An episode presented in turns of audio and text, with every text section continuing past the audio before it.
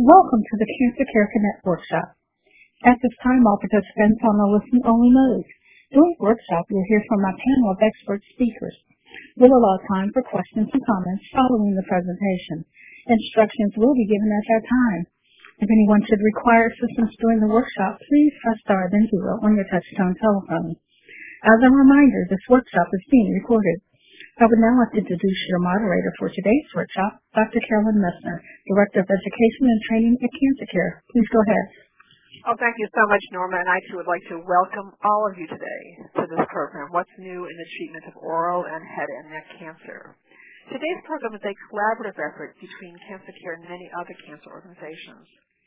And it really is because of that collaboration and that we have um, actually some of you um, interested in the topic today. It's so so important this topic. Um, that we have on the call today over 378 participants, and you come from all over the United States, from rural, frontier, urban, and suburban areas, and we also have international participants from Canada, Peru, Russia, and the United Kingdom. So it's a bit of a global call as well. So It's a program that has interest not only in the United States but globally as well. Today's program is supported by Bristol Myers Squibb, and I really want to thank them for their support of the program today. Now, we have wonderful speakers on our program today, and I want to begin by introducing our first speaker. And our first speaker is Dr. Terry Day. Dr. Day is the Wendy and Keith Wellin Endowed Chair in Head and Neck Surgery, Professor and Director, Division of Head and Neck Oncologic Surgery, Vice Chair for Clinical Affairs, Medical University of South Carolina Hollings Cancer Center. And Dr. Terry Day is going to address an overview of oral and head and neck cancer in the context of COVID-19, staging and diagnosing, surgical interventions including plastic and reconstructive surgery. It gives me great pleasure now to turn this program over to my very esteemed colleague, Dr. Day. Yes, thank you, Dr. Messner. It's a, a pleasure uh, to be a part of this call today. It's uh, such an important time, uh, not only uh, for cancer patients, but for people worldwide. And um, I'd like to again thank Cancer Care, all of our uh, top panelists, and the sponsors for their commitment to the patients, families, and friends affected by head and neck cancer uh, during this trying time.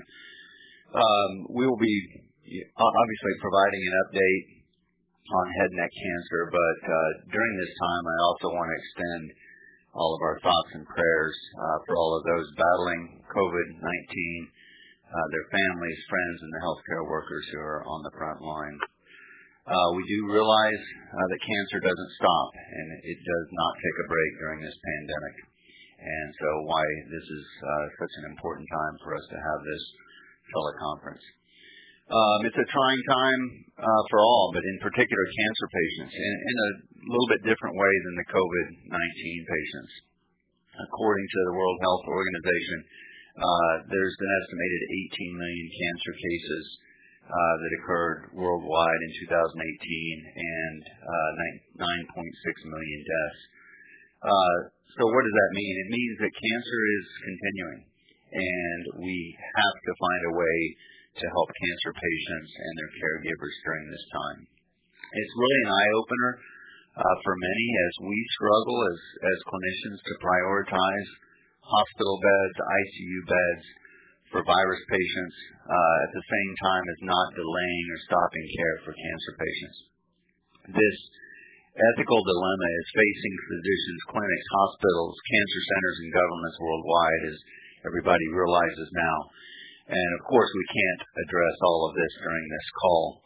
Um, one wish I did have um, is that cancer would start social distancing from all of us. Uh, but since that's not happening, uh, we've got to continue, and so I'm going to address uh, some details on head and neck cancer in general, especially with some issues that we need to keep in mind during this pandemic. I would like to acknowledge one of our researchers, Eric Yoon, who participated in some of the latest research on head and neck cancer during a pandemic, and I'll include some of that in today's discussion. So it's crucial that um, throughout the uh, the day today, we emphasize the need for head and neck cancer multidisciplinary approaches. So even though we all have other priorities on our mind right now, we can't forget that head and neck cancer patients deserve specialists in survivorship chemotherapy and immunotherapy, radiation therapy, head and neck surgery, dental oncology, prosthodontics, speech and swallowing therapy, nursing, nutrition, reconstructive surgery, radiology, pathology, endocrinology, psychology, palliative care, social work, and clinical trials, among many others.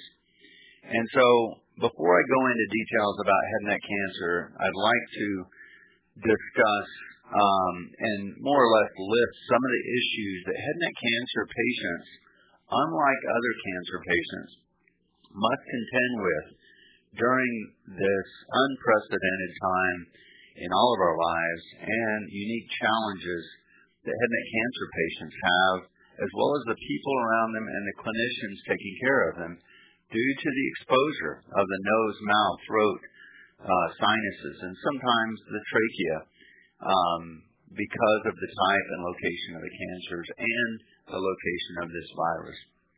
Okay, so I'll go through a few of the important issues that everybody should keep in mind, uh, despite which type of head and neck cancer they have. And we know that COVID-19 is highly contagious. It's transmissible and disseminated, especially through mucous membranes and the aerosolized particles that come from coughing or sneezing or blowing your nose um, and secretions from the mouth.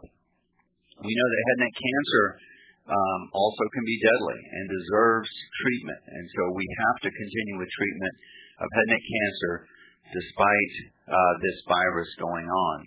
It arises most commonly in the mucosal membranes, and so the diagnosis and treatment in the clinic, uh, in the operating room, in the radiation and infusion suites uh, does uh, provide a risk not only to the patients but also to the healthcare providers.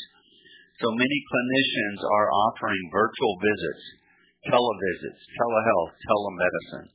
So wherever you're being treated, if you aren't able to make an in-person visit, consider talking to your providers, your clinicians. Do they offer virtual visits? Do they offer telehealth? Can you get them on the phone to get this multidisciplinary consultation to expedite your care if you're not able to visit in person.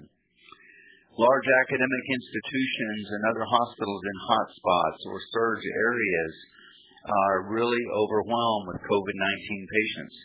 Sometimes this is so overwhelming that it prevents access to care or hospital beds or clinics for cancer patients and all other patients.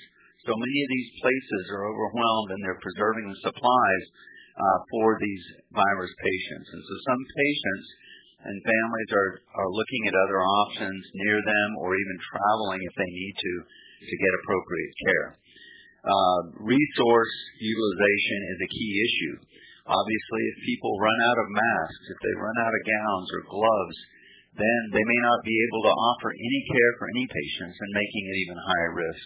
So it's a it's a delicate balance between taking good care of patients but also not, not overutilizing the resources. Another thing we contend with is the use of operating rooms, ICUs, procedural units, and many have closed in certain hospital systems. So patients, um, caregivers, clinicians can focus on the emergency room, the ICUs, and so many elective procedures, biopsies, imaging may be delayed. The limited access to uh, COVID-19 testing has really affected us as well. The swabs, the reagents, the um, different antibody tests are evolving, and all of this is emerging and will be something that we're facing and should be up to date on. Uh, also, to test patients sometimes before their treatment uh, and identify who has been exposed to it already. Uh, don't forget that many people are asymptomatic or mildly symptomatic and these may be carriers. And so therefore, if you're getting chemotherapy or if you have cancer, you may be somewhat immunosuppressed and may have a higher risk to the same virus that somebody else may be asymptomatic with.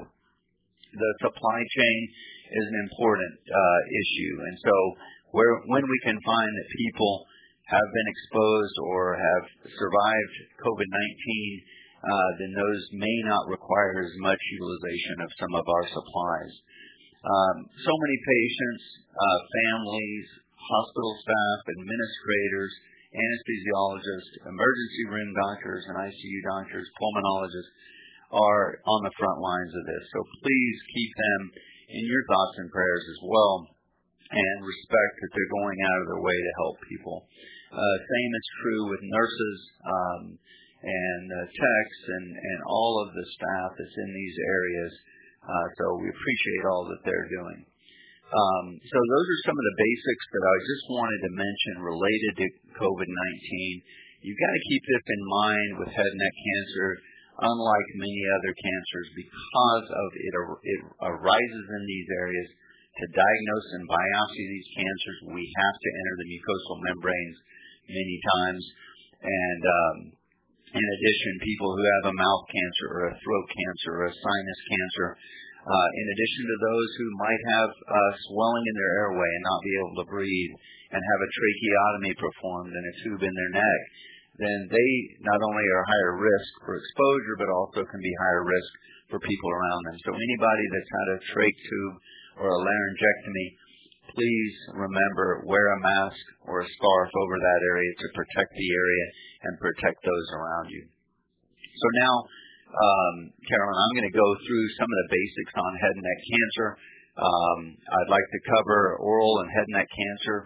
As we discussed, these are mouth cancers, which is the same as oral cancer. Throat cancer and pharyngeal cancer are not the same as mouth cancer. So oral cancer and oropharyngeal cancer are two different cancers. Some people get those uh, intermixed and uh, use those terms synonymously. Also, voice box cancers or laryngeal cancers uh, rise farther down around the vocal cords and the swallowing area. So those are the other uh, cancer that we need to keep in mind. Uh, I'd like to go briefly into cancer diagnosis and staging, especially now with the COVID-19. Um, this is important because we can't start treatment without a diagnosis, and this often includes a biopsy and staging scans. So most of the time, people will have a red or white patch or a lump in their mouth uh, or a lump in the neck, and this requires a biopsy, either through the mucosal membranes or with a needle biopsy of the neck. And that's important. Sometimes it's done with an ultrasound or a CAT scan. And then once we get the biopsy and we know the type of cancer, most commonly called squamous cell cancer, uh, then often we'll go with CAT scans, MRIs, or PET scans to determine the stage. And we should remember the staging system through the AJCC is a TNM staging. T stands for tumor, N stands for lymph nodes, M stands for metastasis or spread through the bloodstream generally. Um, I'd like to uh, go further into this uh, a little bit more because the most common cancers that are now rising uh, in the United States and other countries is oropharyngeal cancer. And like I mentioned, oropharyngeal cancer is not the same as oral cancer.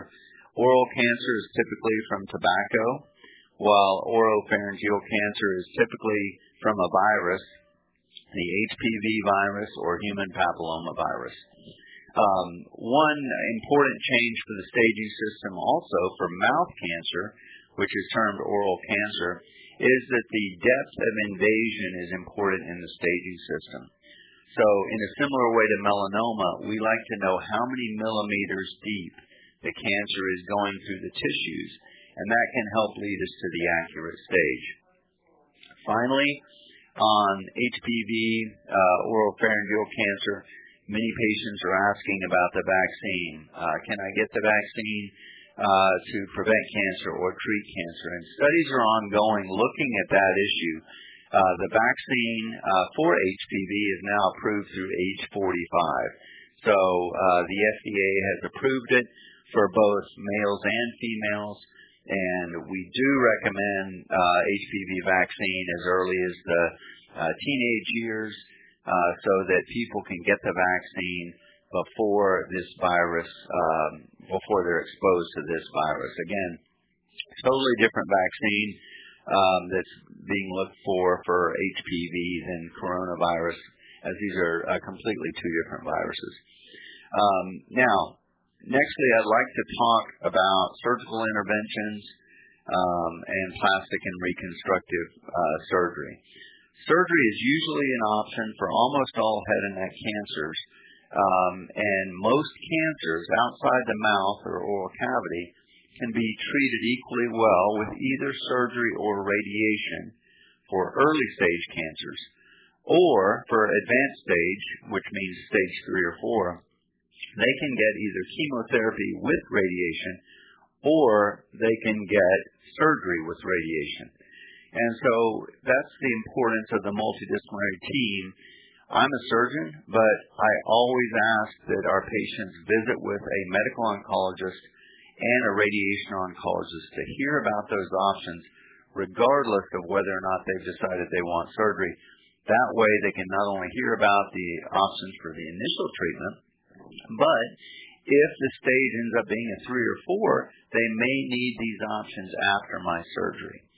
So surgery, uh, in general, requires removal of the primary site or where the tumor started, and often the lymph nodes that drain the area where the cancer could spread. And so these are usually done um, at the same time.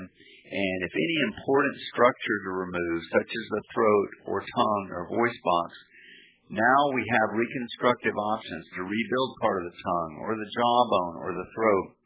And oftentimes these are required and they're called free tissue transfers or free flaps, where it's basically a transplant of tissue, and we, we call it similar tissue because if we just take out skin and muscle uh, from the tongue or throat, we might just get skin and muscle from the leg or the arm and rebuild the tongue or throat with that.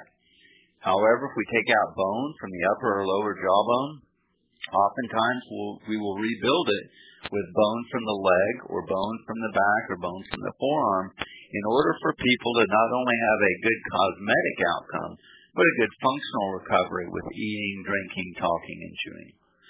Also, I, I think related to the um, COVID-19 pandemic and some of the research that has come out of China, we want to keep in mind that some of the preliminary studies, now admit this is preliminary, has shown that cancer patients' immune system may be weakened, and so they may have a higher risk to some of these viruses. So we really want people to take all the precautionary measures uh, related to this cancer.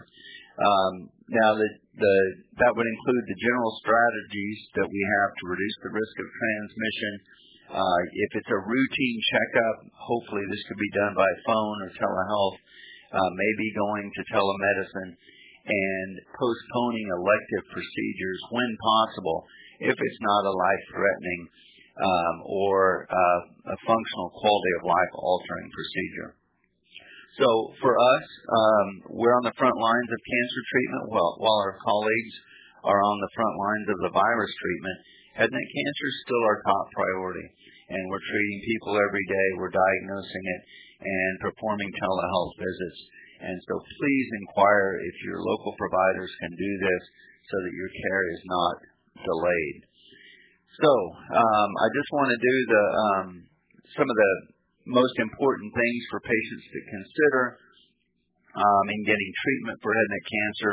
Again, is a multidisciplinary team when you ask about your cancer, you want to know the location of the cancer, where it started, what caused it. Is it from tobacco or virus or something else? What is the stage and what is the cell type? So, for example, most head and neck cancers are squamous cells. So this is uh, something you want to ask your clinician. What's the stage? Where did it start? Has it spread? And most of these can still be determined uh, if available imaging biopsies are available. I also want to briefly mention, I think this will be covered in much more detail to come, that immunotherapy is now an approved treatment for certain types and stages of head and neck cancer, and so keep that in mind. Uh, finally, uh, the uh, National Comprehensive Cancer Network, or NCCN, has evidence-based guidelines that are a great resource for patients, family members, caregivers to follow. It's a simplified approach to patients with most types of cancers.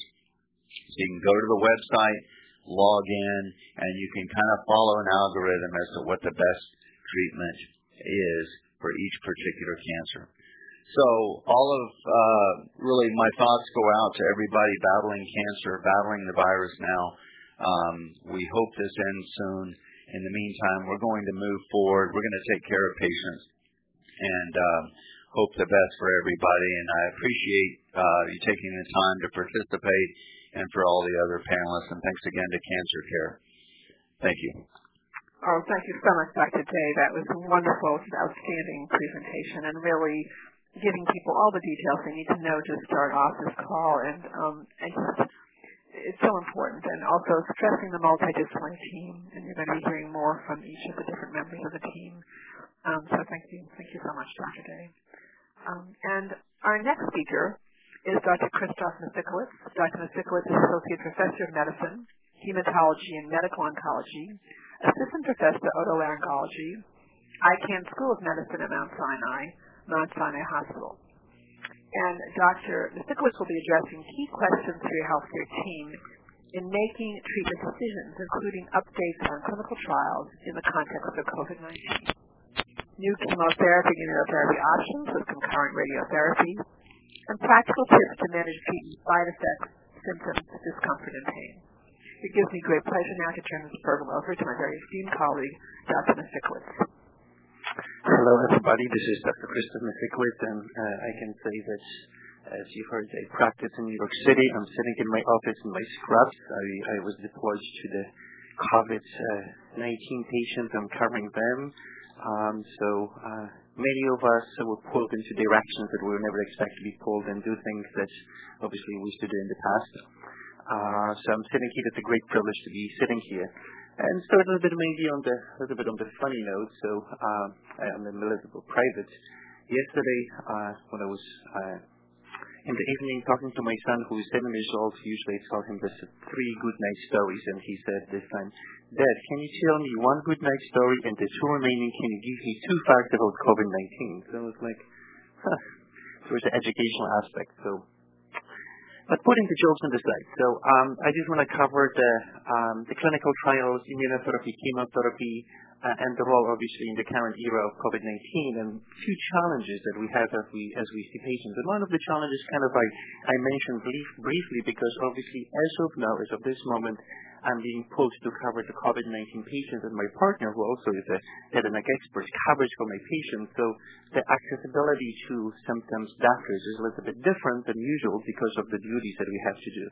And it applies to not just medical oncologists. Uh, we also um, we're dealing with uh, problems with access to pathologists because being, being pulled to do COVID testing, etc. So many of the tests can be delayed because of this.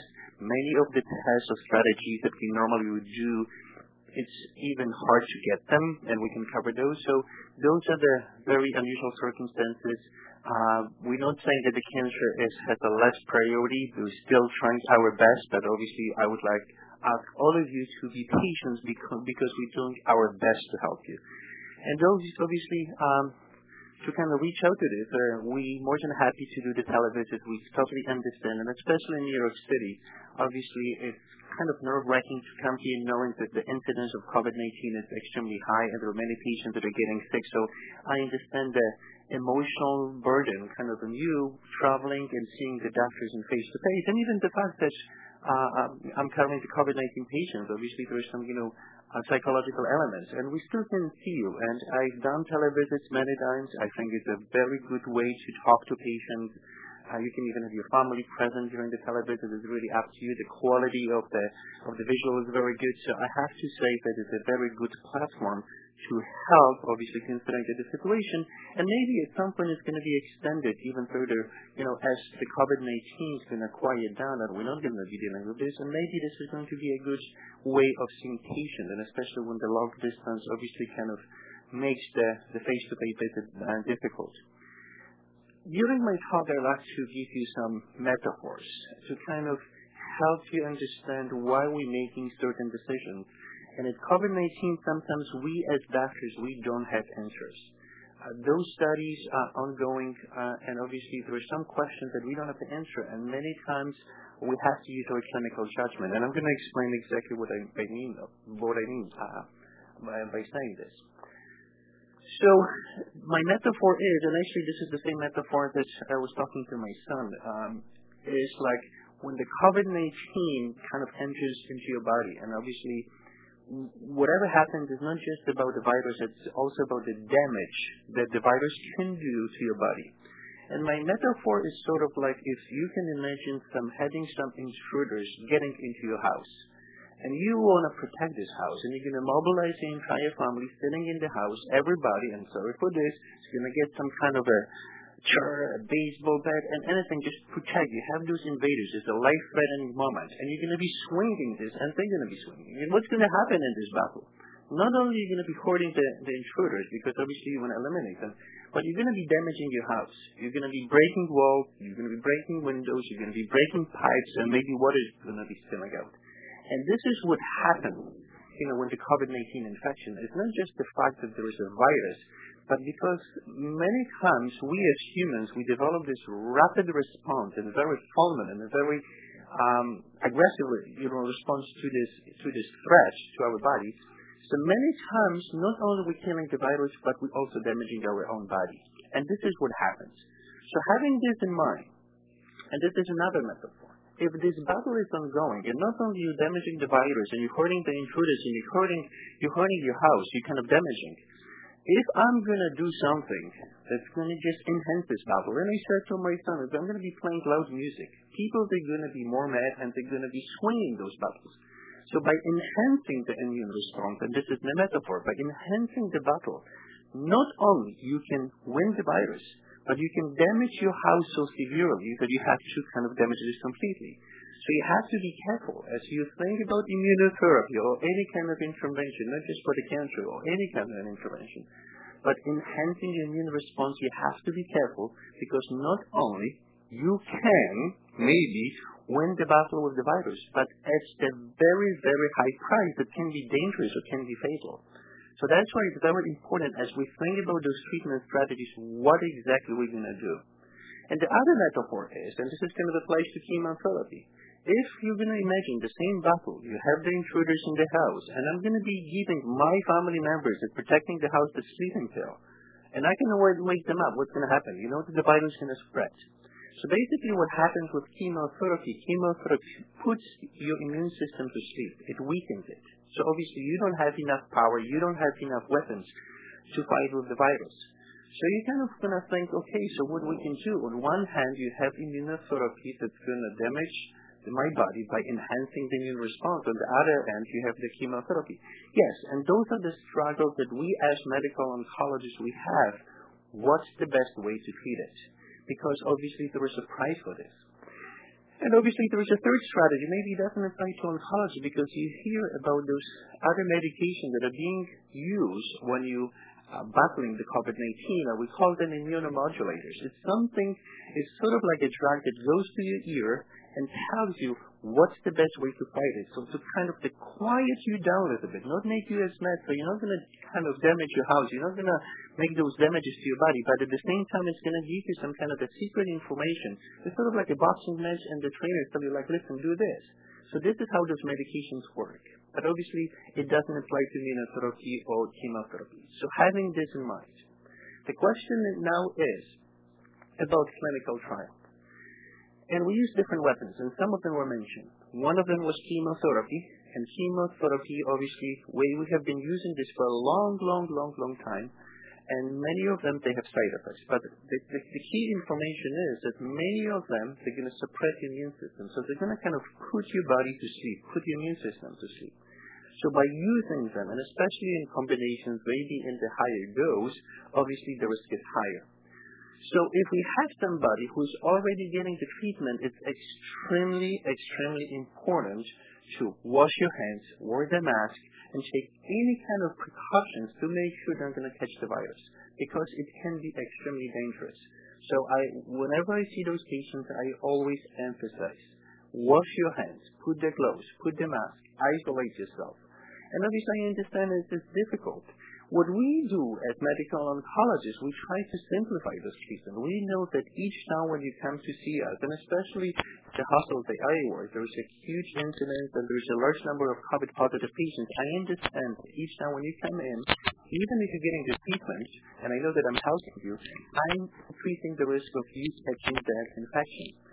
So we're trying to simplify those treatments and sometimes change it a little bit. And not to give you suboptimal treatment, not to give you worse treatment, but to, tweak it enough so we can minimize this risk and minimize the number of appointments so we can just make sure that you're not going to catch the virus when you're getting chemotherapy. And sometimes we're obligated to do so. So maybe your doctors, as of we speak, changing your treatment. And you can be surprised and you might be asking why exactly it's done and maybe because of those reasons. The same, the other treatment that's used uh, is immunotherapy. And immunotherapy is very attractive because the way it works right now, if anybody has a cancer, the human body is kind of tricked. It's tricked that your body cannot see cancer as foreign, cannot see as a potential threat. It's kind of take you as your own. So basically, the immune system is not doing anything. So what we do by giving you immunotherapy, we kind of putting more soldiers or some kind of people to find the cancer. We kind of enhance it. We stimulate the immune system to search and find the cancer and fight with the cancer. So it's a very attractive way to kind of treat the cancer. It doesn't work for everybody. It's very effective. But at the same time, what we like about immunotherapy is very minimally toxic. I'm not going to say that there is no side effects. Yes, there is some risk with this, but compared to chemotherapy, this is a very attractive form of the treatment. So I discussed chemotherapy in the light of um, treating uh, head and neck cancer. We mentioned immunotherapy that is given intravenously, and obviously we stimulate the immune system, and sometimes we use both. So sometimes we use immunotherapy alone, sometimes we use chemotherapy alone, sometimes we have to put them together to kind of make it make the treatment a little bit stronger. But at the same time, obviously, anytime we do it, we have to ask ourselves the question if it's safe. So because clinical trials having those two instruments that we have, which is chemotherapy and immunotherapy, and there are many clinical trials, they include immunotherapy plus immunotherapy, immunotherapy plus chemotherapy, or maybe there is a new immunotherapy agent. Because it's still in the testing phase, we don't know many times how human body will react to this immunotherapy treatment. Because it's sort of like a, when you're getting the flu vaccine, when you get the flu vaccine, many times what you kind of go through, you go through those symptoms that mimic the flu. You have a little bit of the achiness, you have a little bit of the discomfort, but this is just a side effect of the vaccine, and you know, ignore it because it's not a true flu. So when you have the experimental medication, you're not equipped with this information. You don't know how the human body is going to react. So by giving you the treatment, unfortunately, we will not know if you caught the virus or this is the side effect of the treatment. And it's going to be difficult to say, and you can be put yourself in a very difficult or risky situation because we don't have, as clinicians, even as promising as this clinical trial can be, because we don't have this information. So as of now, I have to say, because of those reasons, we, as clinicians, we decided to put clinical trials on hold. Maybe not all of them, but I would say a huge number. At the same time, the sponsors, obviously the, the companies that they have the knowledge about the drug and the companies that kind of manufacture, they say, as of now, because of the COVID-19, unfortunately, we have to stop the accrual. We cannot any patient to put on the clinical trial because we can put them in a very risky situation. So I totally understand there is a challenge, and the, the challenge is that obviously having access to those very promising, and I understand experimental medications. So what do we do in the COVID-19 situation, I say that we modify current, treatments to simplify it and to minimize the exposure. We put in clinical trials on, hold for the reason that they just told you, but we still obviously we still want to treat you. So for example, some of the trials maybe still can be done. So as my uh, previous speaker said, there is a, something called oropharyngeal cancer and it's caused by HPV. And the way it's being treated, that we give currently, regardless if you have the HPV positive tumor, and those people they do extremely well, and the HPV negative tumors that they don't do as well as the other ones, we're talking about what's called de-escalation. We're kind of hoping by giving less treatment to properly selected patients with HPV positive oropharyngeal tumor, we say we can give you less treatment. But we cannot give you less treatment until it's going to be under the umbrella of clinical trial because it's still considered experimental. So obviously this is one of the potential trials that can be still open because not only we're not giving you any experimental medication, most of the time medication that are given in the de-escalation trials are standard medications. What we just do with the experimental part is just the dose. We're giving you less radiation and many times less chemotherapy. By giving you a virus or making the treatment shorter, we're kind of minimizing your risk of being exposed to those additional visits and obviously uh, that potentially can put in the risk of catching the virus. But obviously, I'm not trying to push you because some of you may be uncomfortable with the experimental path, but I would strongly consider this because this is the kind of the situation that not only you can get very promising treatment that probably, if I have to speculate, is going to become the standard in a few years, but at the same time, you're going to minimize the risk of obviously catching any deadly or dangerous infection such as COVID-19. So I would ask for those. And there are many variations of those uh, approaches. It can be lower dose of the radiation, sometimes the dose is different, less visits, or or less lesser dose of the chemotherapy. So those are the type of trials that obviously I think are going to be still open. So this is about COVID-19 to kind of summarize. Telemedicine is very helpful. It's still um, a puzzle for us medical oncologists to decide which treatment can be safely given for the reasons that you just mentioned. And obviously, I would say there is a strong consideration that there is a properly selected clinical trial that is not going to put the higher risk of catching the virus or putting in the risk of complicating the infection and kind of making the infection more dangerous. It should be still considered. So, what is new uh, in treatment of head and neck cancer? And some of them was mentioned as a therapeutic vaccine. We talked about immunotherapy so I said that we're stimulating immune system, obviously, and this is how we fight with the cancer. We talk about chemotherapy. This is sort of like a poison or sleeping pill for the immune system, but at the same time we're putting, trying to put the, the cancer to sleep. And something was mentioned as a vaccine. So what is the, the vaccine that was mentioned is a prophylactic vaccine. So, and I'm very glad that now we can vaccinate people up to 45 years of age. So this is very good. Uh, the vaccine that is given as a, as a prophylactic treatment, basically what it does, it protects your body from virus entering your body. So it's sort of like a closing the doors so the virus cannot get in. But the problem is for many patients, the virus is already inside. So if you're going to imagine that the virus is inside and giving you this vaccine and we're going to close the doors, it's not going to change anything. The intruder is already, already inside. So we have different type of vaccines. We call them therapeutic vaccines. So I mentioned to you that many times the human body is tricked and cannot recognize the fact that you have a cancer. And what the vaccine does, because the cells that they have the virus and the virus poison into a cancer, they look different. But they don't look different so much that your human body can see it, so you have to kind of give your human body kind of like a magnifying glass. You have to make your body aware, okay, there is something wrong. So there are some therapeutic vaccines, and basically what we do, we teach your body how to find and how to make this cancer visible. Because if you're going to tell your human body that uh, if this virus is going to have the blonde hair and the blue eyes, then you're going to know what you look for. And this is, we kind of giving this set of description to the human body how to find this cancer. So the therapeutic vaccines are many times given in combination with other immunotherapy agents or with other chemotherapy agents, but they help the recognition of the cancer. So those weapons that the human body kind of creates to fight with the cancer, they can be properly delivered. And there are many clinical trials that obviously use this strategy, and obviously it's very attractive, and I would strongly encourage you to look for those.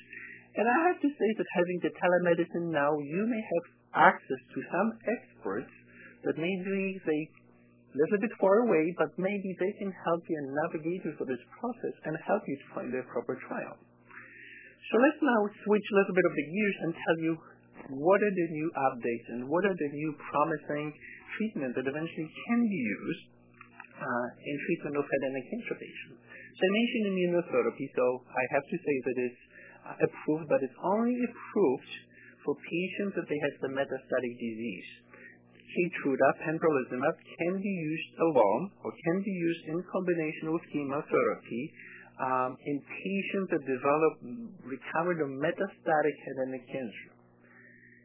Immunotherapy is not approved yet to use in any other settings. So sometimes we have patients what we call as a local disease or locally advanced disease. But many times the surgery or radiation is a key component of this treatment. And in those type of situations, immunotherapy cannot be used yet. But I have to say, there are many, many clinical trials trying to incorporate immunotherapy in the treatments that obviously uh, that we use in locally or locally advanced disease. So these are some examples. So there is a study in France that they give pembrolizumab with radiation, and the other patients are using the radiation Erbitux, and we're trying to see which one is better, because radiation Erbitux is considered the standard, one of the standards. So we're trying to find the answer. There is another study, it's called NRG-HN004, and you don't have to remember those. When we're testing durvalumab, it's another PD, PD-1 inhibitor or another immunotherapy agent that is given with the radiation. And the question is the same. We're trying to find out if by adding the immunotherapy to the radiation instead of giving chemotherapy that is currently used, if this is the better treatment. And those clinical trials, this is just a few examples, are going to help us to give you the answer. But at the same time, it's giving you the access to very innovative and promising treatments that not only may help you, but you may be helping others because we're going to get those answers. The question is very important because even recently, even recently, there was a study that was done because many times when we recommend chemotherapy given with radiation, the treatment can be toxic or we're not going to be able to give this treatment because of the comorbidities or some kind of complications. So the question is, what we can do instead? So what they did, they took patients that were chemotherapy ineligible, medically ineligible, and they gave them immunotherapy instead combined with the radiation. And the results look very promising, but obviously they look just promising, but they're not strong enough yet to have the FDA approve, approve this treatment, so we still have to wait. But this is another example that obviously participation in clinical trials that I understand that are closed now, but maybe in the future, I think it's a very good strategy that should be used. Something was mentioned about oral cancer. So the new treatment that now we have, because oral cancer right now is being treated with surgery. So what we do now, most of the time, if somebody has a locally or locally advanced disease, we ask them to see the surgeon first. But sometimes we're dealing with pretty big tumors that it can be hard for surgeons to have them removed. So the question is, if there's anything that can be done, anything that can be given to shrink this cancer to make the surgery easier or maybe more successful. So there was a clinical trial when we said they used immunotherapy given prior surgery, and the question is how successful it's going to be. How easier it's going to be to perform the surgery and how successful the surgery and the outcome of the patient is going to be. So as you see, there's many efforts to kind of move the science forward, to kind of help our patients. So not only we can make them live longer, make the treatment so more successful, but the effort is also to make the treatment less toxic. So this is kind of the summary of what's going on and current uh, clinical trials era and obviously world uh, in terms of treating patients with head and neck cancer. And let's just switch to side effects. So many of those treatments that we currently use, and especially radiation or chemotherapy, they have side effects. And those side effects are that it can cause mucositis, which is the irritation of the mucous membranes, especially in the head and neck, and make people cough and can make people uncomfortable. But obviously currently it's putting the caregivers at the risk because when you have somebody who's coughing a lot and obviously uh, if they, God forbid, they have the uh, coronavirus, they can put some uh, caregivers at the risk. So it's very important. So we many times what we use, so we use treatments such as mouthwashes to make sure that the um, to eliminate or maybe kind of make them easier so uh, people and they don't have um, so much mucositis. So those are the strategies. So many times we use certain mouthwashes or some other interventions to kind of make it easier. So this is one problem. The second problem is that people they have quite a bit of pain as they get into radiation. So many times we refer those patients to pain specialists. Or sometimes if the pain is not as challenging, we can give you some pain medication. So I would always say whenever you're going to be dealing with any side effects, talk to your doctor. You're not going to make the cancer or the treatment more successful by tapping the symptoms and keeping them to yourself. I would say always talk to your doctor so we can address them and obviously we can kind of make this journey for the treatment of head and neck cancer. We can just make it easier. The other challenge is, is the difficulty swallowing. So many times we have some strategies such as putting the feeding tube or giving painkillers to make the swallowing easier or making sure that your nutritional needs are met because down the line you're going to need the strength to get better and you have to get the strength from the adequate nutritional support. So those are the main side effects that we kind of face when we treat with the head and neck cancer patients. I want to thank everybody on this panel. I want to thank you for the participation, uh, obviously, in those discussions. But at the same time, I want to ask you for your patience. All of us, we're kind of dealing with the same problem, and we're trying our best as a healthcare workers to give you the best treatment that we can do, and sometimes we're a little bit limited, but we still will do our best. And obviously, my prayers are for all the patients with head and neck cancer patients or any patients with any kind of illnesses and I'm hoping that we're going to be able to tackle down this coronavirus so we can get back to normal life and address our cancer patients back as we used to. Thank you very much. Oh, thank you so much, Dr. Misiukiewicz. That was really outstanding and really very comprehensive, and I know there'll be questions during the Q&A, so thank you so much. And our next speaker is Dr. Douglas Peterson. Dr. Peterson is Professor of Oral Medicine, Department of Oral Health and Diagnostic Sciences, School of Dental Medicine, Chair, Program in Head and Neck Cancer and Oral Oncology, Neag Comprehensive Cancer Center, University of Connecticut Health Center. So Dr. Peterson is going to address guidelines for dental care before, during, and after treatment in the context of COVID-19, coping with dry mouth, speech and swallowing rehabilitation, and how clinical trials improve treatment options. It's really now my great pleasure to turn this program over to my very esteemed colleague, Dr. Peterson. Thank you, Carolyn, very much. It's my honor really to be part of this such an important discussion today, and I'd, I'd like to thank my uh, two previous colleagues for the outstanding foundation that they've provided for me. And so in the next few minutes, I'd like to hit some high points of how medically necessary dental care in the management of the head and neck cancer patient can really make a difference, uh, both during the cancer treatment as well as in the years following. And I, would like to uh, echo uh, my, my colleagues in as we navigate the COVID-19 challenges that are currently facing all of us, comprehensive and, and high quality cancer care, including the medically necessary dental management, is important and achievable by working with the cancer team. Uh, it's important to realize that the dental team, because of the kinds of procedures we do in close proximity to the to the uh, mouth and the throat and the airway, uh, we too are in the high risk frontline domain.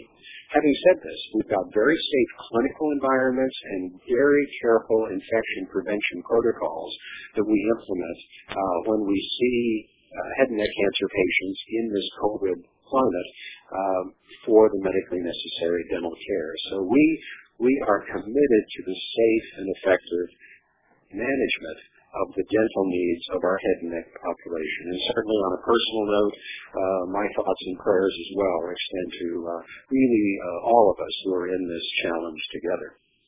So the goal really becomes to prevent or at least minimize any problems with your mouth uh, during the cancer treatment and in the years thereafter. Uh, and the big picture really becomes that high quality supportive care, such as the mouth care that we'll be discussing over the next few minutes, very much contributes to excellent cancer care overall. That's, that's the picture. The team working together with you. Now, as we've heard from our other colleagues this afternoon, there's some very exciting and, and currently available ways to treat head and neck cancer. Some of the traditional ways with surgery, radiation, chemotherapy, uh, again, depending on the type and stage of the cancer. Uh, we're looking at the genomics on head and neck cancer now and customizing in a precision medicine way some of the treatments in that domain. We've talked a little bit about the immunotherapy options and the uh, de-intensification regimens with chemotherapy and radiation as well. So all of these state-of-the-art treatments can go a long way to not only curing the cancer, but reducing the side effects, including side effects in the mouth. So we're very excited about where we are and where the future is taking us. Now, having said this, uh, head and neck radiation, for example, either with or without chemotherapy, can cause temporary or sometimes permanent changes in the mouth, including impact on the teeth, the gums, uh, the lining tissues of the mouth, the mucosa that was talked about, and the salivary glands. And given some of the given the complexity of some of these complications in the mouth, some may resolve when the cancer treatment ends. It may take uh, a few weeks after the radiation ends, for example, for the mouth sores and mucositis that was mentioned goes away, but it, it does go away typically. Other problems, such as dry mouth, depending on where the radiation has been given, can be lifelong for many, many years after the radiation ends. And so in this context, for specific dental management, this, this becomes really important. A thorough dental examination before you start your head and neck cancer treatment very much can make a difference during the upcoming cancer treatment as well as the months and years after the treatment. So the dental team working with the rest of the cancer treatment team up front before the cancer treatment begins can make a big difference. Now, if a problem should develop during the cancer treatment or in the years after the cancer treatment that involves the teeth or the gums or the, the oral or mouth mucosa or the salivary glands, we are here to help. And the sooner we detect a problem developing, the better and faster we can treat it. Now, as far as some practical tips related to the dry mouth story, and particularly in relation to the speech and swallowing, the radiation, depending again where it's given, if it affects the primarily what we call the major salivary glands in the head and neck, can lead to dry mouth for the rest of one's life for, for many years. And in addition to causing uh, some changes such as taste disturbances, which can have an impact on diet and nutrition, Um, it can also, the dry mouth can also make it more difficult for patients to speak, swallow, and drink. And so in that context, it becomes very important that the full cancer team, including the oncologist, the oncology nurse, the dentist, the nutritionist, the speech pathologist, just to name a few, work with you collectively to minimize the mouth dryness and maximize your ability to eat speak and swallow. And I'm going to defer to Ms. Beard in, in a few minutes related to some of the nutritional aspects in relation to the dry mouth. Now, another uh, consideration is, in addition to some of these changes in speaking and swallowing and the like with dry mouth, it can also increase the risk for infection in your mouth in the months and years after the radiation. And that infection, if it involves the gums or the teeth, in some conditions can lead to infection in the bone, which in turn can lead to a, uh, a change in the bone that we call osteoradionecrosis. Now this is, can be prevented in many cases if the patient about to begin head and neck radiation is seen by the dental team and medically necessary dental treatment is done before the radiation starts. If, however, the radiation uh, moves forward and there's dryness over time, if there's risk for osteoradionecrosis that begins to develop uh, a year, two, three years after the radiation ends, then again, the sooner the dentist can um, observe that change, the more safe and effective we can do to minimize and eliminate the problem. So again, it's not just before the radiation begins or the cancer treatment begins that the dental team plays an important role, but it's during the cancer treatment and uh, well after the cancer treatment ends. Now, just a few tips on management of the dry mouth. Uh, some very basic approaches, such as sipping water or sugarless. That's very important. Sugarless drinks uh, often. So sipping water or sugarless drinks. Avoiding drinks with caffeine, such as coffee, tea, some sodas, because they can dry the mouth further. Don't use tobacco or alcohol. These can also dry the mouth. And uh, in general, avoiding spicy or salty foods that may irritate the mouth if it's dry. And then one additional tip would be, and again, the dental team will be glad to work with you on this, um, developing a special program related to topical administration of fluoride to the teeth. The fluoride administration can protect the tooth tissues when the mouth is dry for many months and many years. And again, that's important to protect the teeth from developing infection so that we reduce the risk of potentially serious problems like osteoradionecrosis. So as I begin to um, wrap up, just a few words about the clinical trial uh, that my colleagues have touched on, some of the modeling of that. Uh, as you've already heard, depending on the, the type and stage of your cancer treatment, uh, you may be offered an invitation by your oncology team to participate in a clinical research study. Now, you don't have to participate. It's an entirely voluntary effort, uh, entirely up to you as the patient.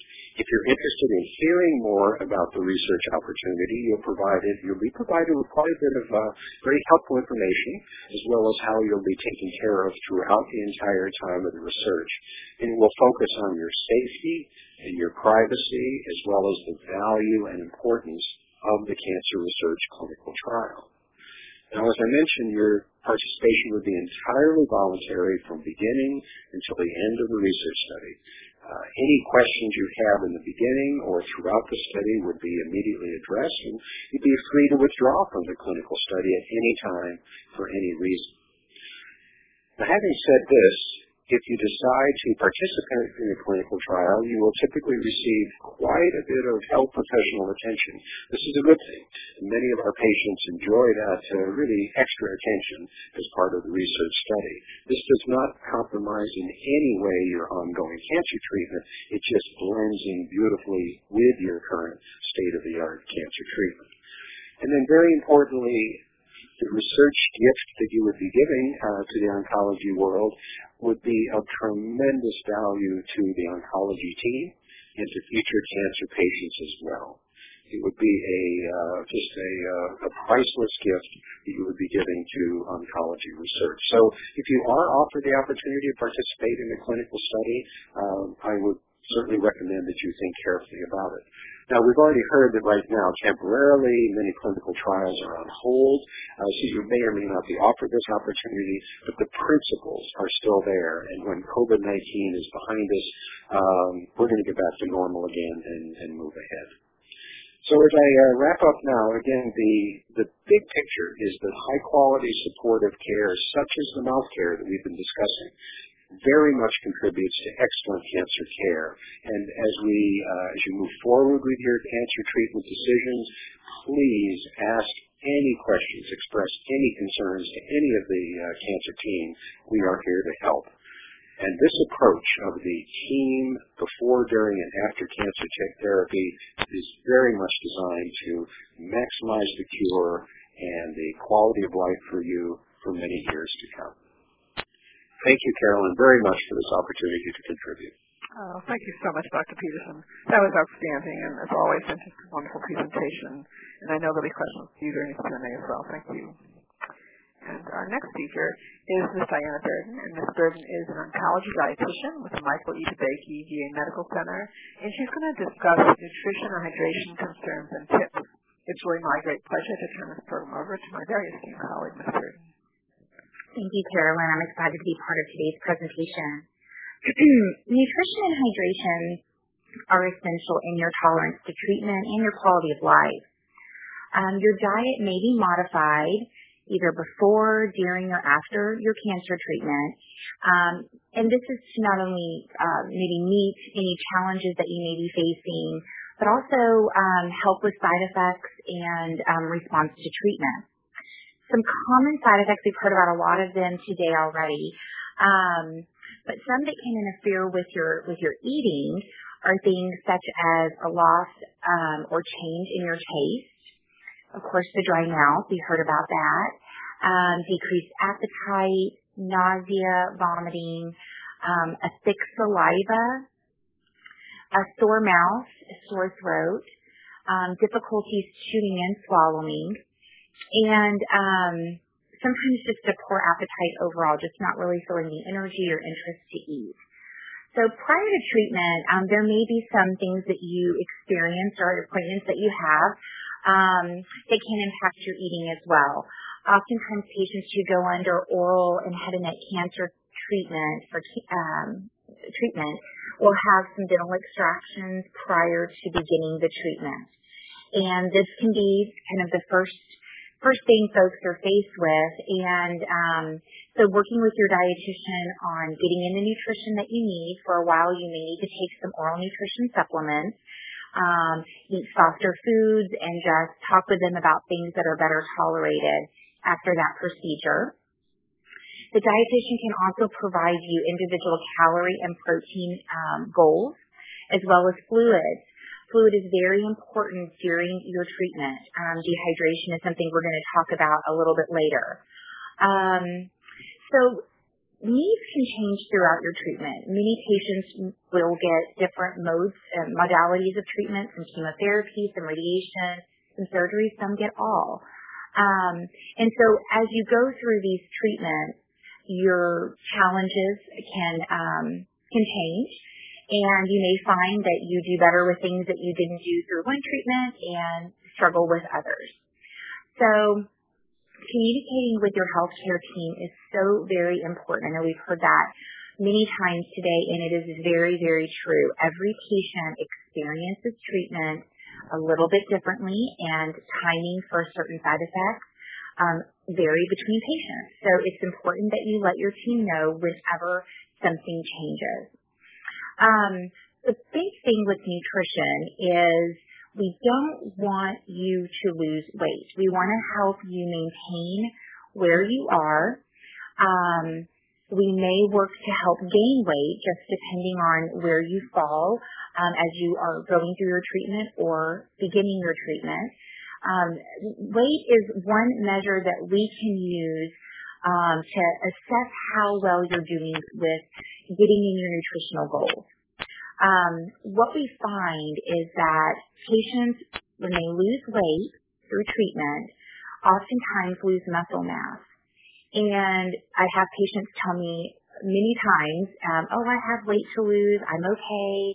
Um, I've, I've actually wanted to lose weight for a while. And what I talk with them about is um, weight loss in um, a setting without going through active treatment is um, is something we can discuss later. However, when you're going through treatment, weight loss is experienced differently for our patients. And when I talk about muscle mass being utilized or being lost, what I mean by that is your body, if it doesn't get enough nutrition from your intake, then it will start using resources in your body for energy. And one of the easiest resources to use is muscle. Um, the problem when we lose a lot of muscle is that um, we have increased weakness. Um, it can delay your treatment. You can be at higher risk for falls. And we focus on muscles in certain parts of our body um, because we're familiar with things like in our quad and in our biceps and triceps and places like that. But muscles are all over our body and they are so important when we are just trying to do daily activities, get up out of a chair, um, walk ourselves to the restroom, get a shower. Um, and also, muscles are part of our swallowing function and our chewing function. So whenever we lose muscle, we lose it all over. It's not just in one place. And so it can start impacting many, many things that um, will not help you maintain that good quality of life. So um, there are some things that we can do as we intervene. Um, if you are struggling with tolerating food by mouth, um, there may be a discussion about placing a feeding tube. I don't want you to be afraid of this. Many patients are, are very um, unfamiliar. Maybe they haven't had a family member who's gone through a medical treatment before, or they have someone who's gone through um, a medical experience and they, they had a bad experience or um, just didn't quite understand everything.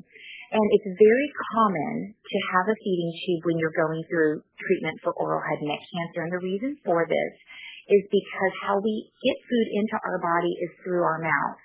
And when you are not able to do that, sometimes we need to bypass that part and goes directly to the stomach. That's all the feeding tube is. It's just a direct access to the stomach. The benefits of having a feeding tube is that we can um, you can still eat by mouth if you can tolerate that, so you don't have to give that up necessarily, but we can ensure that you get the nutrition that you need and the hydration that you need to hold on to that muscle mass, carry you through treatment without any delays or complications related to weight loss or malnutrition, and really get you um, through this and on the road to recovery as soon as your treatment is completed. So um, we heard a little bit ago about medications with oral pain, um, pain in the, the throat, maybe the oral area. Um, this is very common. You can have mouth sores. Your mouth can be very tender and inflamed. So can your throat. It's getting, um, we've heard it today a little bit about the soldiers being in there and they're, they're working very hard, but there's damage along the way. And there is, there's a lot of damage when we go through this treatment. So it's important that you tell us when you're having a challenge. There are medications we can give to help coat the mouth, numb the mouth and the throat. Um, there are discussions about different mouthwashes. Now, do not go and buy a mouthwash at the grocery store. They're different. You talk with your healthcare team. We have um, products and suggestions that do not contain alcohol. Alcohol will hurt your mouth if you're having a sore mouth. So definitely talk with your team about this. Um, other things that we've heard today is avoiding um, smoking and drinking alcohol. These can make the pain much worse. So please try to um, abstain from doing these practices during this time specifically. Um, it will hurt and cause a lot of um, unnecessary pain. Hydration is also essential. Um, dehydration has its own set of challenges, such as increasing your feeling of nausea, fatigue. It can impact the um, thick saliva, your ability to even swallow the saliva that you have. Um, and remember, fluid is anything that's liquid at room temperature, such as water and milk. Um, during this time, you want to avoid fluids that are acidic or spicy. So fruit and vegetable juices, please avoid those. Um, they can actually become very astringent in your mouth, very similar to how an alcohol can, can react, and it will increase your pain. Most folks need between 8 and 10 8 ounce glasses of fluid a day, but some treatments will increase your fluid needs, such as radiation. Um, you may end up drinking up to 15 cups of fluid a day. We just need to keep you nice and hydrated um, and make sure that you are not struggling with dehydration. Oftentimes, um, because of the pain and some the challenges in treatment, patients will also have an increased intake of pain medication. I bring this up because constipation can be an issue when starting some of this side effect management. But do not let that impact moving forward with the treatment for pain control. The doctor can also give you something to address the constipation. Um, again, we're just working to get you through the treatment and get you to be as um, nourished as possible um, to keep your treatment going. Um, the last topic I wanted to bring up is that you might meet with a speech language pathologist um, at one point or two points or three points during your treatment. It just depends kind of your course. The speech language pathologist is essential, especially whenever you start your recovery. They can help to assess your safe swallowing skills and get helping you get those muscles back working the way they need to. Um, it can they can also help with exercises and stretches to avoid you from um, developing any type of um, scar tissue that can cause you discomfort. Um, so please again stay connected with your team. In closing, there are several member, members of the healthcare team dedicated to patients and we are here for you. Please stay in communication with us and reach out sooner rather than later. Thank you for allowing me to be part of today's workshop. I'll now pass the line back to Carolyn. Oh, thank you so much, Ms. Bearden. That was really wonderful. Just uh, excellent. And of course, this healthcare team is here really, and you see all these different members of the healthcare team really here for you. And um, so they're all here. And um, our, our final speaker is Ms. Christine Calafori, and she's going to address Cancer free psychosocial services and programs and the role of support groups. It's really now my great pleasure to turn this program over to my very esteemed colleague, Ms. Calafori. Thank you so much, Dr. Messner. As Dr. Messner mentioned, I'm an oncology social worker at Cancer Care. As an oncology social worker, I provide support services to individuals and their loved ones who are impacted by a cancer diagnosis. I also stay up to date on new knowledge and trends in the field in order to provide the best care possible to those who use our services. We've been talking today about ways to manage your care, and I'd like to speak about the importance of creating support network as part of that care and how cancer care can be a part of your network. Cancer Care is a leading national organization dedicated to providing free professional support services, including counseling, support groups, educational workshops, publications, and financial assistance to anyone affected by cancer. All of our services are provided by oncology social workers and world-leading cancer experts. At Cancer Care, our licensed oncology social workers are trained in how a cancer diagnosis can impact an individual and their loved ones and supports. A cancer diagnosis comes with many challenges, including financial demands, physical changes, social adjustment, and psychological impact in care. Our social workers are knowledgeable and can address the full scope of issues that cancer patients and their supports may face. Our short-term cancer-focused individual counseling and support groups are available to those diagnosed with cancer, as well as for loved ones or caregivers to address these concerns. They are offered in person in our New York City and New Jersey area offices and over the telephone and online nationally. Working one-on-one with an oncology social worker in individual counseling can offer a space to express your concerns, as well as help navigate difficult decision-making or communication with loved ones or your medical team. Your social worker can work with you to address your concerns in a way that is tailored to your individual needs. Joining a support group offers the opportunity to speak with others who may be experiencing similar issues and challenges. We offer several support groups, including groups open to all cancer types that are available by phone and online for patients and caregivers. If you are looking for a specific group, you can speak to a cancer care social worker for assistance in finding a group, face-to-face groups, and supports in your area.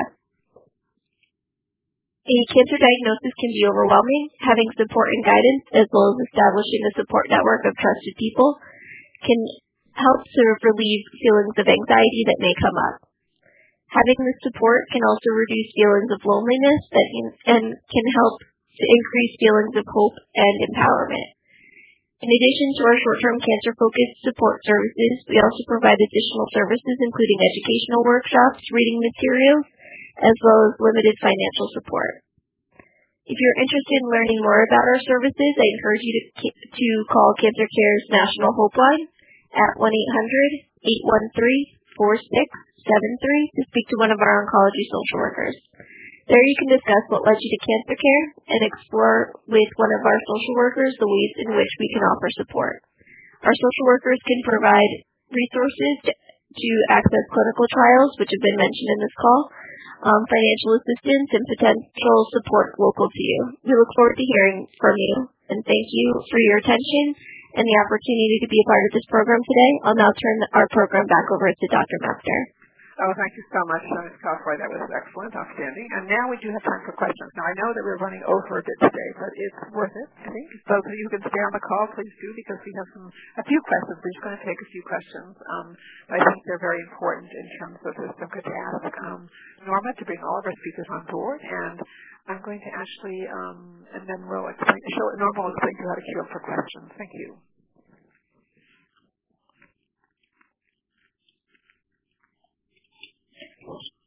Thank you. Ladies and gentlemen, if you would like to ask a question, please press star, then one on your touchtone telephone. If your question has been answered and you wish to remove yourself from the queue, you may press the pound key.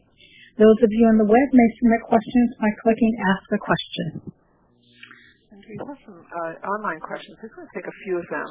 Um, there's one that came in. Um, where was that model located? And it was the model that was mentioned by uh, Dr. Day, actually the, um, the NCCN, the National um, comprehensive children work, and that actually model um, you'll be getting. So I should just mention to you when you get the evaluation about well two days after today's program, that will include all of the resources that any of our um, speakers mentioned. So the NCCN guidelines um, will be there, and your, the link to that will be available to you. And we have another question from one of our online participants. Um, There's quite a few of them, so I'm going to take a few of them.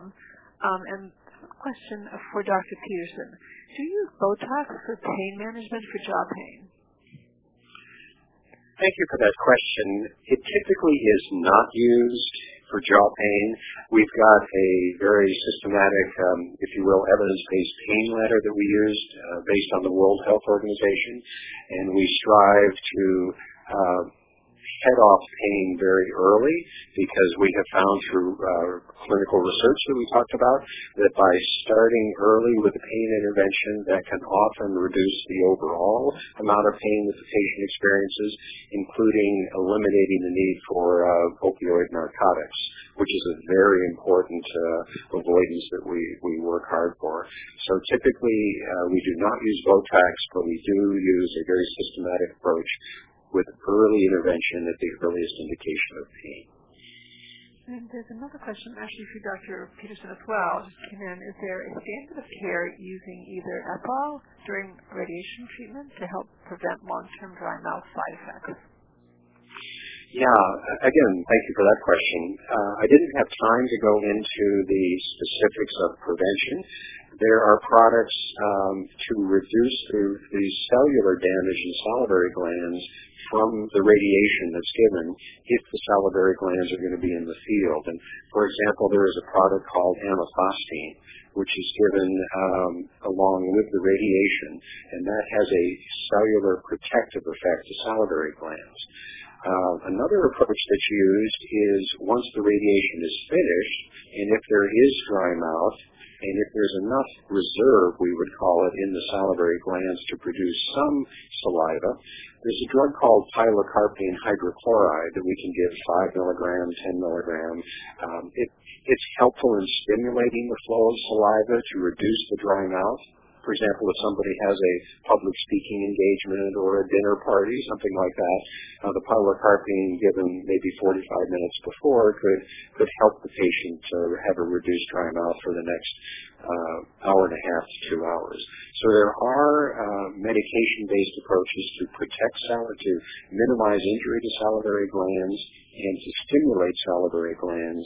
Uh, these are things to talk about with your cancer team. Another question to Dr. Peterson. Do you recommend seeing a dental specialist instead of your regular dentist for checkups and fluoride treatments? This is where the, the broader team comes in. Uh, I'm based at the University of Connecticut in our head and neck cancer program, and we work as part of the professional team that we've been talking about uh, for some, some time now during our, our teleconference today. What we do in turn is work with our community dental providers so that once the patient has completed the cancer treatment and, and we've worked side by side with the, the patient and the rest of the cancer care team, uh, including uh, the mucositis management, the nutritional support that Diana mentioned, and so forth. Then when that patient goes back to the community dentist, we work with that community dental team to help customize the dental approach long term for the patient. And that may involve fluoride. But our dental uh, professionals are very well educated and experienced in the use of topical fluoride. There's, a, there's several different products, several different ways to give it. And so we in the university, in dentistry, work with our dental colleagues in the community. And this way, the patient is back home, if you will, with a community dentist uh, in a very comfortable setting, and we're working side by side with that team. And yeah, last question, and it's for um, Dr. Misiukiewicz, uh, sure. blood tests for recurrent head and neck cancer and metastasis. So as of now, there is nothing that we do routinely like a blood test result. Um, so there are two, three kind of situations. Uh, we have two virally induced tumors, Uh, one of them is the nasopharyngeal cancer, the other one is the oropharyngeal cancer. And there are some tests that are not widely used uh, to detect the presence of the virus in the blood and kind of give some information. It's not really standard of care. And there obviously there is a third situation when the cancer is a smoking-related cancer, there is no, uh, it's not virally induced, and for those those type of cancer, there is no blood test. This is for squamous cell carcinoma of head and neck. We don't have any tumor markers.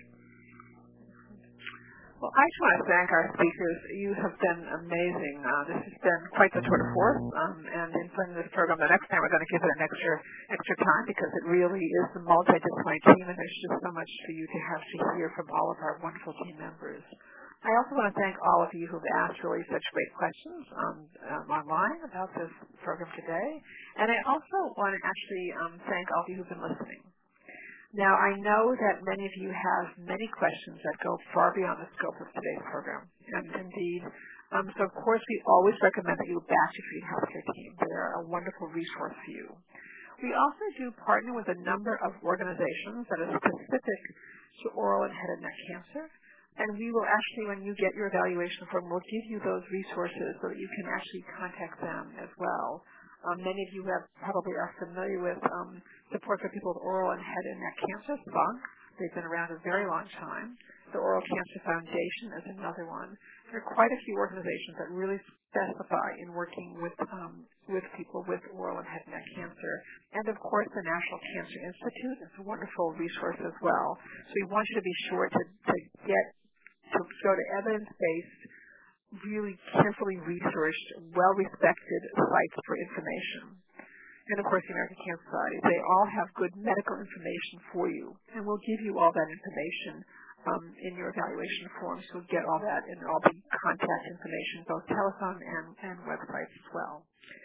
Uh, in addition to that, um, and of course your healthcare team. You definitely then want to take any information you've learned today back to your treating healthcare team to see really how that best applies to you and also to use it in terms of your ongoing care with your healthcare team.